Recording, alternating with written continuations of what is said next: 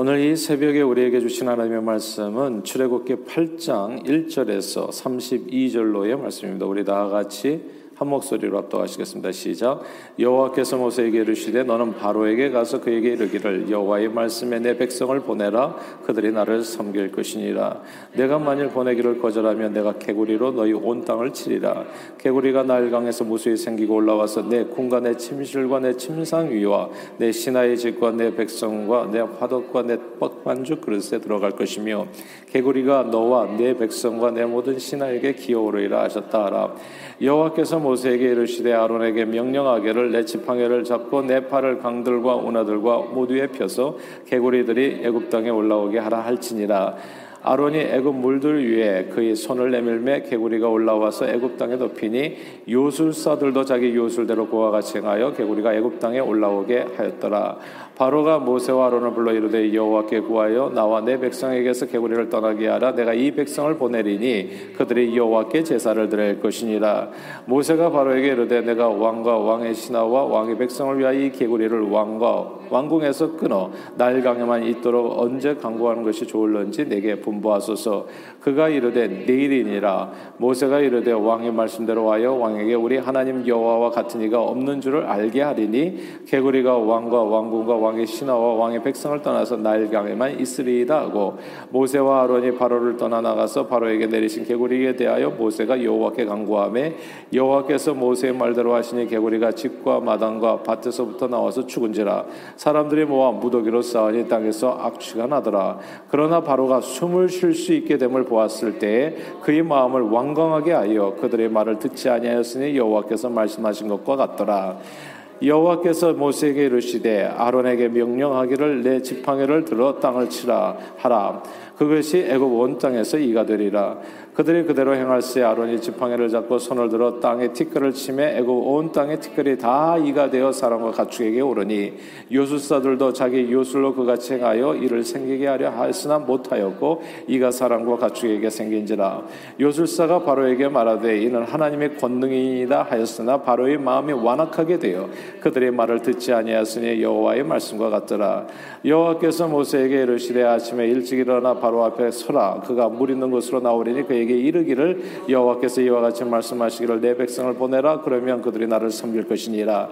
내가 만일 내 백성을 보내지 아니하면 내가 너와 내 신하와 내 백성과 내 집들의 파리떼를 보내리니 애굽 사람의 집집에 파리떼가 가득할 것이며 그들이 사는 땅에도 그러하리라 그날에 나는 내 백성이 거주하는 곳엔 땅을 구별하여 그곳에는 파리가 없게 하리니 이로 말미암아 이 땅에서 내가 여호와인 줄을 내가 알게 될 것이라.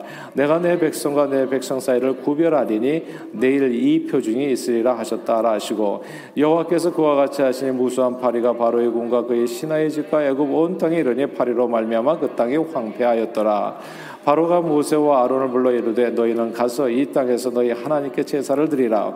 모세가 이르되 그리하면 부당하니이다. 우리가 우리 하나님 여호와께 제사를 드리는 것은 애굽 사람이 싫어하는 바인즉 우리가 만일 애굽 사람이 목전에서 제사를 드리면 그들이 그것을 미워하여 우리를 돌로 치지 아니하리까 우리가 사흘기쯤 광야로 들어가서 우리 하나님 여호와께 제사를 드릴 때 우리에게 명령하시는 대로 하려 하나이다. 바로가 이르되 내가 너희를 보내리니 너희가 너희 하나님 여호와께 광야에서 제사를 드릴 것이나 너무 멀리 가지는 말라 그런즉 너희는 나를 위하여 간구하라. 모세가 이르되 내가 왕을 떠나가서 여호와께 간구하리니 내일이면 파리 때가 바로와 바로의 신하와 바로의 백성을 떠나려니와 바로는 이 백성을 보내어 여호와께 제사를 드리니 다시 거짓을 행하지 마소서. 하고 모세가 바로를 떠나 나와서 여호와께 간구하니 여호와께서 모세의 말대로 하시니 그 파리 때가 바로와 그의 신하와 그의 백성에게서 떠나니 하나도 남지 아니하였더라 그러나 바로가 이때에도 그의 마음을 완강하게 하여 그 백성을 보내지 아니하였더라. 아멘. 봄이 되면 농부는 가을 추수를 위해서 밭을 갈고 씨를 뿌립니다. 이 순서가 중요하죠. 씨를 뿌리고 밭을 가는 사람이 없고 먼저는 이제 밭을 갑니다. 씨 뿌리기 전에 겨우내 이제 얼어붙은 단단해진 밭을 반드시 이제 기경을 해줘야 됩니다. 갈아줘야 됩니다. 갈아 없는 거지요. 씨 뿌리기 전 밭을 갈아 엎어 주어야 할 이유가 있습니다. 크게 두 가지만 생각해 본다면 첫째, 이 단단한 굳은 땅을 갈아 엎어서 부드럽게 해주면 이제 땅속 깊이 이제 산소가 들어가게 돼서 이로운 토양 미생물의 번식이 양호해지게 되고 아, 그리고 작물의 뿌리가 쉽고 그 쉽게 이제 널리 뻗을 수 있어서 이제 생육이 이제 원활해지는 겁니다. 첫 번째는 그래서 산소 공급이 원활해지고 부드럽게 해줘서 미생물이 잘 자라서 씨가 이렇게 잘 영양분 잘 흡수해가지고 어, 성장할 수 있도록 그런 역할을 하는 거죠. 두 번째는 잡초를 제거하는 그런 목적도 있죠. 밭을 갈아주는 게. 그리고 또 비료를 깊게 넣어주기 위한 목적도 있다고 하더라고요. 잡, 잡초를 갈아서 엎어주게 되면 이 잡초가 땅 속에 들어가서 토, 토양 속에 이제 유기물 공급에 효과를 주고 그리고 비료를 또 땅 속 깊이 넣어줄 수 있기 때문에 식물의 성장에 큰 도움이 된다는 겁니다. 이 바위처럼 단단해진 땅에 씨를 뿌리면 무엇이나 좋은 결과를 얻기는 어려워요. 그래서 바위처럼 단단해진 땅에 밭을 갈지 아니하고 씨를 뿌리게 되면 씨 뿌리는 비유에 나오는 것처럼 새들이 와서 다 주워 먹어 버린다고요. 그래서 열매를 거둘 수가 없게 된다고요. 그러나 밭을 갈아 엎어가지고 땅의 씨앗을 잘 받아들일 수 있도록 이제 고슬고슬하게 이제 밭을 잘 갈아주면은 그 옥토 위에 떨어지는 씨앗은 예수님의 비유죠. 뭐 30배, 60배, 100배라고 하는데 실제적으로는 그 정도 이렇게 적게 맺히지 않죠. 어마어마하게 많이 맺히죠. 씨앗 하나에 엄청난 풍성한 결실을 이제 이루게 되어집니다. 가을에 풍성한 수확을 거두려면 그래서 봄에 씨 뿌리기 전에 꼭 이 단단해진 이 땅을 이 밭을 갈아 엎어서 씨를 잘 받아들일 수 있도록 부드럽게 만들어 주어야 됩니다. 단단한 밭에는 아무리 좋은 씨앗이 떨어진다고 할지라도 품종이 좋은 씨앗이 떨어진다고 할지라도 선한 결과를 기대할 수 없죠. 그러니까 씨앗도 중요하지만 이 사실은 이 밭이 엄청 중요하죠. 단단한 밭에 씨를 뿌려서 씨를 뿌려서 가을에 아무것도 수확하지 못하게 되면 진짜 굶주림에 시달려야 됩니다. 가을에 얼마나 고통스럽습니까? 겨울을 어떻게 하냐고요. 후에 정말 큰 인생의 낭패를 보게 됩니다. 예수님께서는 마태복음 13장에서 이 씨 뿌리는 비유로 제자들에게 교훈을 주셨는데 아, 밭에 뿌려지는 씨가 이제 예수님의 교훈에 보면 무엇입니까? 그것이 하나님의 말씀이라는 거예요. 하나님의 말씀이고 밭은 우리의 마음이라는 겁니다. 하나님의 말씀은 항상 귀해요. 그리고 하나님의 말씀은 정말 아무 문제도 없죠. 씨앗은 아무 문제도 없다는 거예요.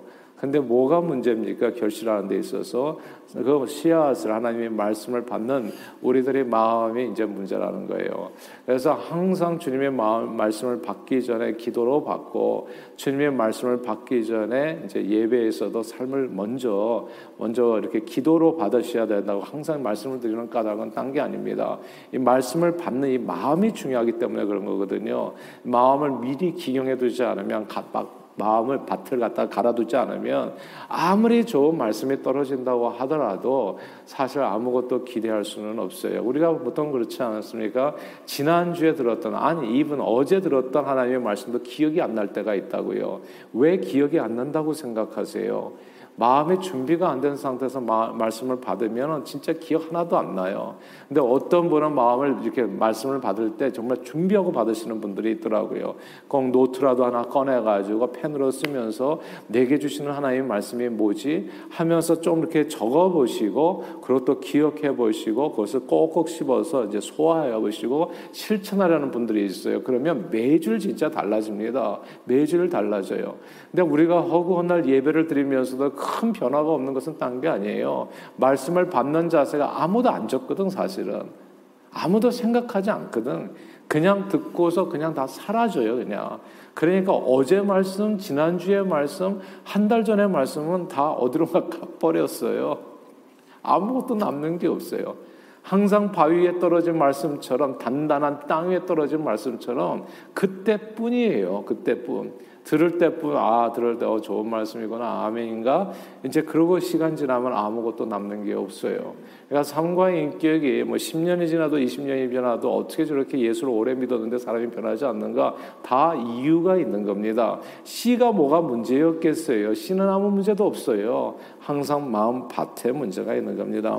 단단한 밭에는 아무리 좋은 씨앗이 뿌려진다고 할지라도 아무것도 거둘 수 있는 것은 없는 겁니다.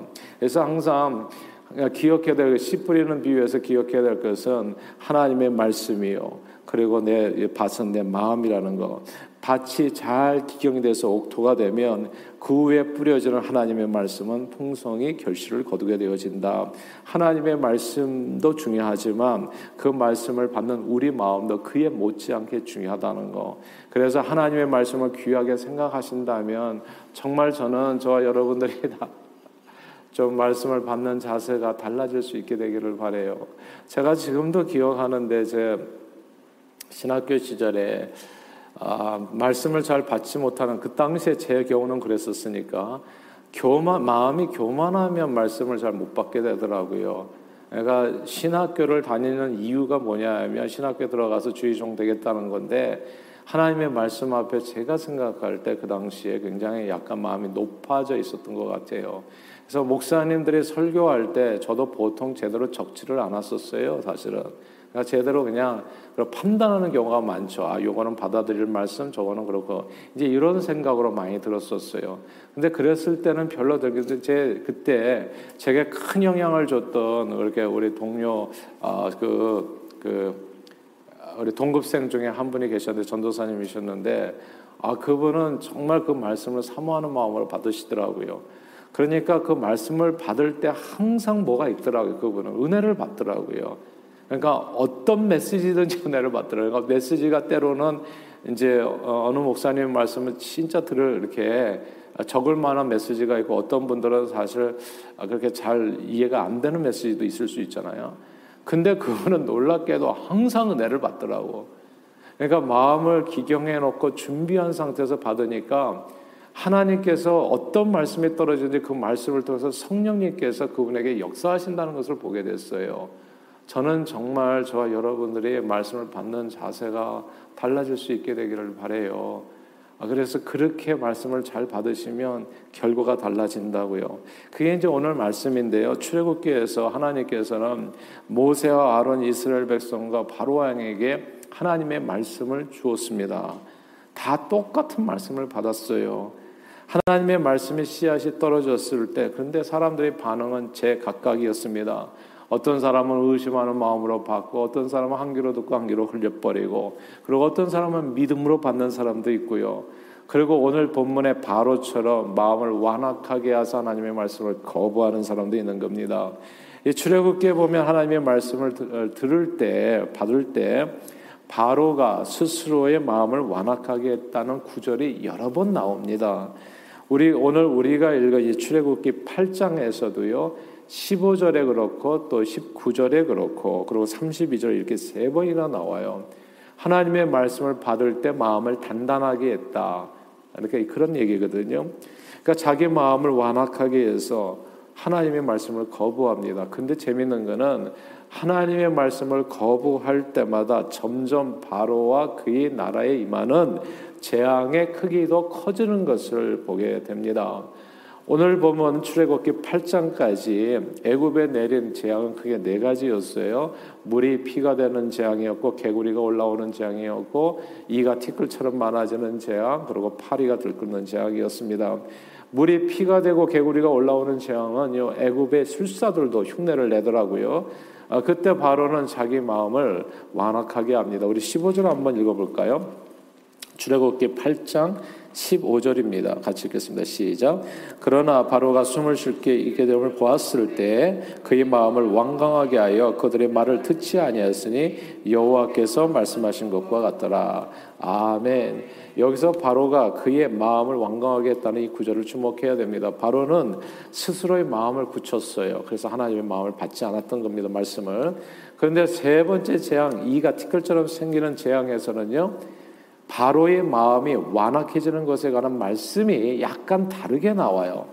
세 번째 재앙부터는 이 애굽의 술사들도 흉내를 못 냅니다. 그러니까 첫 번째, 두 번째까지 흉내를 내거든요. 개구리 올라오는 것까지는. 근데 이 파리 재앙서부터는 애굽의 술사들 손가발 다 들어버려요. 이거는 하나님의 권능이라고 고백합니다. 그러면서 바로에게 얘기하는 거예요. 그러니까 바르게 이제 조언을 해주는 거죠. 근데 바, 바로가 그의 말을 그들의 말을 들었을 때 바로가 어떻게 반응하는지 그 말씀이 되게 중요합니다. 오늘 보면 18 19절 말씀인데요. 8장 19절 같이 읽겠습니다. 시작. 요술사가 바로에게 말하되 이는 하나님의 권능이다 했으나 바로의 마음이 완악하게 되어 그들의 말을 듣지 아니하였으니 여호와의 말씀과 같더라. 아멘. 자, 이 19절하고요. 조금 아까 우리가 함께 읽었던 15절을 비교해 보면 뭔가 다르다는 것을 알게 돼요. 15절에는요. 바로가 자기 마음을 완강하게 한 겁니다. 영어로 보면 Pharaoh hardened his heart예요. 바로가 내 마음을 완강하게 한 거예요. 나 안 들어. 내가 거부한 거예요. 근데 이 19절은 참 재밌어요. 이게 Pharaoh's heart was hardened 이렇게 돼 있어요. 그러니까 바로의 마음이 누군가에 의해서 완강해진 겁니다. 그러니까 하나는 바로가 자기 마음 내가 거부한 거예요. 근데 그 다음에는 바로의 마음이 누군가에 의해서 by somebody Pharaoh's heart was hardened.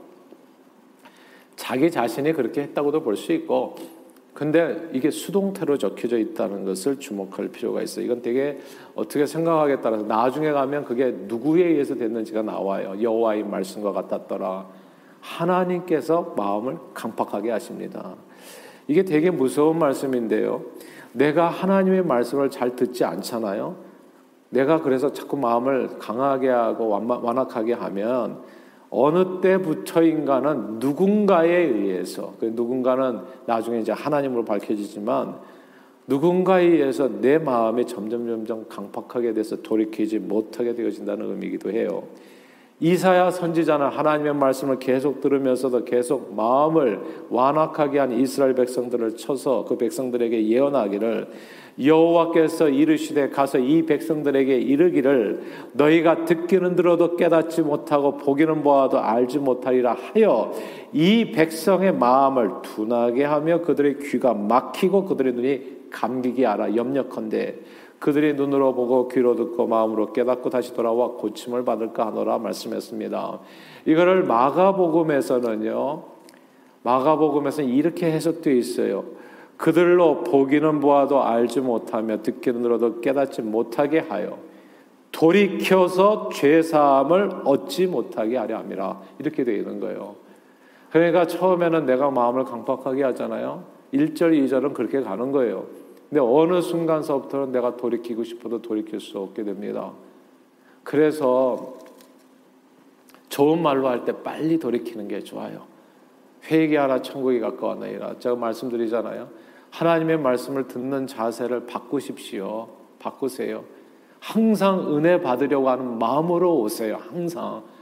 그리고 주님의 말씀을 듣는 것처럼 들으시고 그러면 성령님께서 반드시 역사하셔서 그냥 그 시간에 10분을 앉아 있든지 20분을 앉아 있든지 1시간을 앉아 있었든지 그 시간에 nothing은 안 되게 하나님께서 해 주십니다. 그런데 그냥 가만히 계시다가 가시면은 제가 개런티해 드릴 수 있어요. 1년 12달 어쩌면 아무것도 기억나지 않은 그 한 해가 될 수 있어요. 그러니까 내가 마음을 강하게 해서 마음이 그냥 말씀이 자꾸 튕겨져 나가면 나중에는 your heart was hardened. 누군가에 의해서 그냥 되는지 알 수 없지만 자기도 모르게 그냥 마음은 그냥 강팍해져 있는 거예요. 시간만 보내는 그런 신앙생활이 될 수도 있다는 거 이게 되게 무서운 말 아닙니까?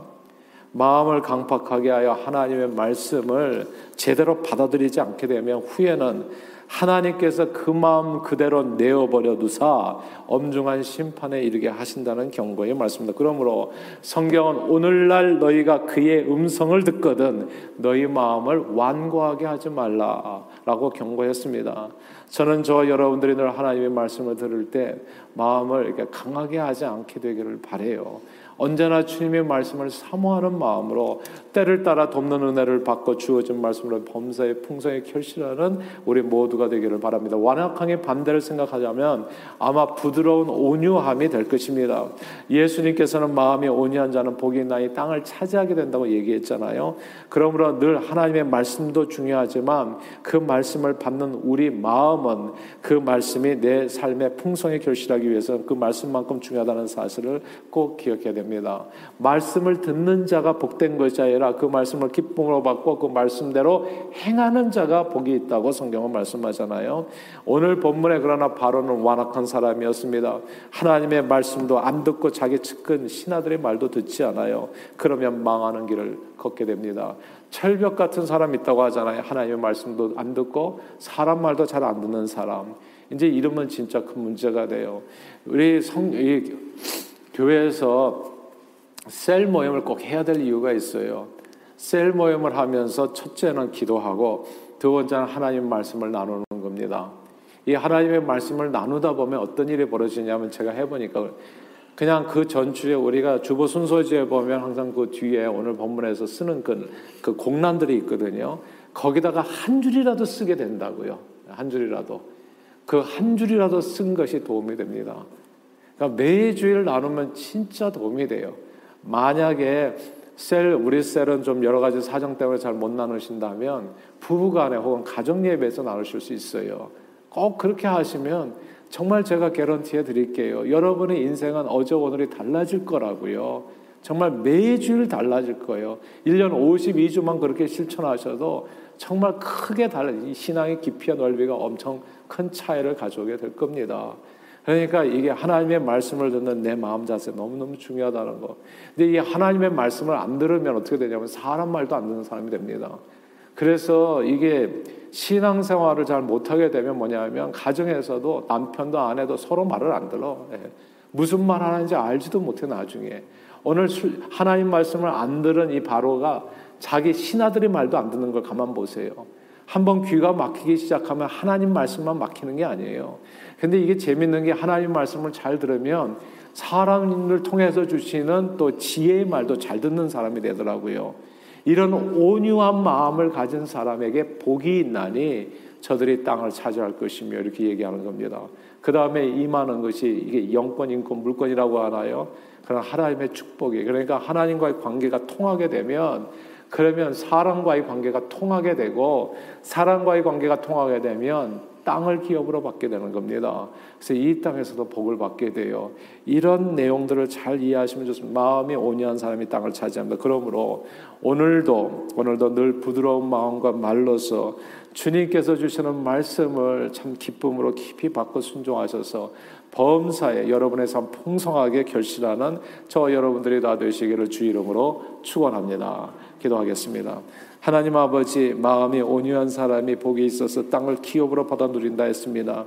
늘 주님의 말씀을 온유한 심령으로 받아서 말씀을 듣기만 할 뿐만 아니라 그 말씀을 내 마음속 깊이 품고 또 나누고 서로 나누고 실천함으로써 오늘도 우리 삶의 풍성한 말씀의 열매를 맺어가는 저희 모두가 되도록 축복해 주옵소서. 예수 그리스도 이름으로 기도합니다. 아멘.